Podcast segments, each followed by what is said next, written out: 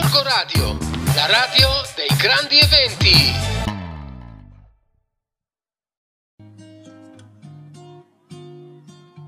Buongiorno viaggiatori, da Rossella di Family Planet. Siamo tornati quindi sempre con eh, il nostro programma eh, dopo la pausa estiva. Eh, e infatti è proprio da qui che vorrei un po' eh, ripartire, proprio parlandovi di una eh, vacanza che appunto abbiamo fatto eh, quest'estate, sempre ovviamente con, con, i nostri bambini, quindi di 5 e 8 anni.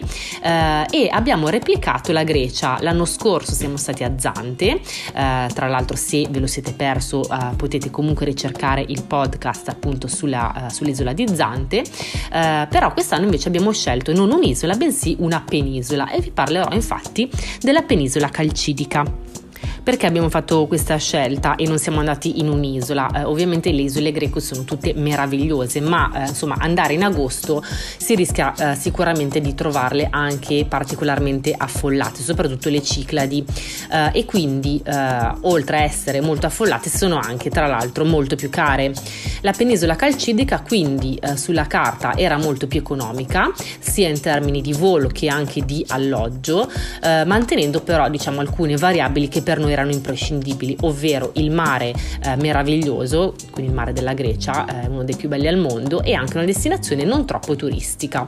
Ed effettivamente, eh, ora che ci siamo stati, non possiamo che assicurarlo. È stata una vacanza proprio di mare puro, limpidissimo eh, e eh, sempre ovunque bellissimo, e anche relax proprio perché comunque non c'era particolarmente eh, gente. Ma vediamo un po' dove si trova quindi la eh, penisola calcidica. Siamo nella parte nord-orientale della Grecia continentale e del Mare Egeo, quindi sotto la Macedonia. È un'ampia pe- penisola formata in realtà da tre penisole più piccole, ovvero Cassandra, Sitonia e il Monte Athos. Per arrivare in Calcidica il mezzo più veloce è sicuramente l'aereo Dall'Italia eh, ci sono tra l'altro eh, diciamo dei voli diretti di due ore, quindi eh, da noi che partiamo da Milano eh, ci sono due ore per arrivare a Salonicco. Eh, da Salonicco quindi poi potete noleggiare la macchina e in un'ora circa eh, per arrivare a Cassandra o in un'ora e mezza per arrivare a Sitonia siete quindi arrivati a destinazione. Oppure in alternativa potete anche prendere il traghetto da uno dei porti dell'Adriatico che sono diretti a Igumenizza, che è la prima fermata in territorio greco. Per decidere se alloggiare a Cassandra o a Sitonia dovete innanzitutto capire il tipo di vacanza che volete fare. Cassandra è la parte più occidentale eh, tra le penisole e è anche diciamo quella un po' più vivace con più servizi, quindi consigliata a chi vuole abbinare mare e divertimento. Invece Sitonia è diciamo il dito più tranquillo, quindi con spiagge davvero paradisiache, eh, con proprio una natura selvaggia e incontaminata. Ci sono naturalmente anche qui paesini, ristoranti e supermercati, ma ve la consiglio soprattutto se preferite la vita di mare eh, rispetto eh, magari alla vita eh, notturna.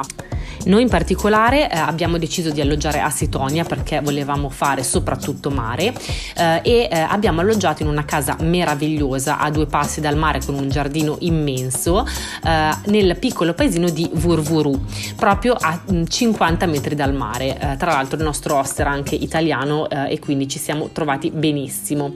Perché non vi parlo del terzo dito, cioè del Monte Athos? ve lo spiegherò magari in un altro podcast più avanti, però intanto vi posso dire dire che è eh, una penisola eh, dove le donne non possono entrare. Perché? Perché è abitato unicamente da monaci ortodossi e per accedervi serve un permesso speciale, ma solo per gli uomini. Le donne proprio non possono entrare. Quindi vediamo un po' che cosa fare eh, appunto a Sitonia. Eh, naturalmente eh, vi posso dire che noi ogni giorno eh, ci spostavamo in una spiaggia diversa, eh, spiagge anche che sono magari a 5-10 minuti l'una dall'altra, quindi anche molto vicine. Abbiamo sempre trovato parcheggio e si trova sempre l'ombrellone eh, al massimo a 10 euro al giorno.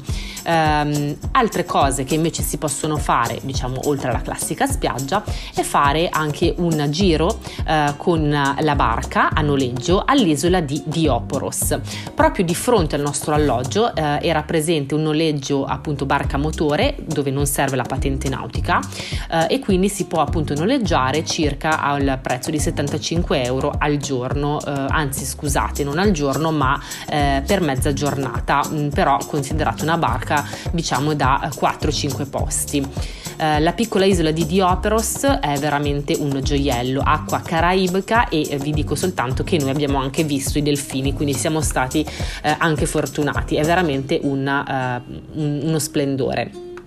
Un'altra cosa poi da fare se comunque siete a Sitonia, oltre, vi ripeto, a tutte le spiagge eh, meravigliose, è anche quella di fare eh, chiaramente poi una eh, capatina a eh, Cassandra, cioè al paesino di eh, Afitos e in particolare poi alla spiaggia di Possidi Beach. Eh, questa spiaggia è ehm, particolare perché è proprio una lingua di sabbia che esce dal mare, sembra veramente di essere ai Caraibi. qui però ecco, portatevi con voi l'ombrellone perché non ci sono stabilimenti. In generale tra Cassandra e Sitonia ci sono sia spiagge libere che spiagge appunto a... Um, diciamo ad accesso a pagamento ma come vi dicevo dove si spende comunque sempre molto poco. La cittadina di Afitos invece è quella che in particolare vi consiglio di vedere magari arrivando al tramonto ed è molto suggestiva perché è tutta costruita in pietra con tantissimi ristorantini di pesce vista mare e tanti negozietti anche per comprare eh, qualche souvenir.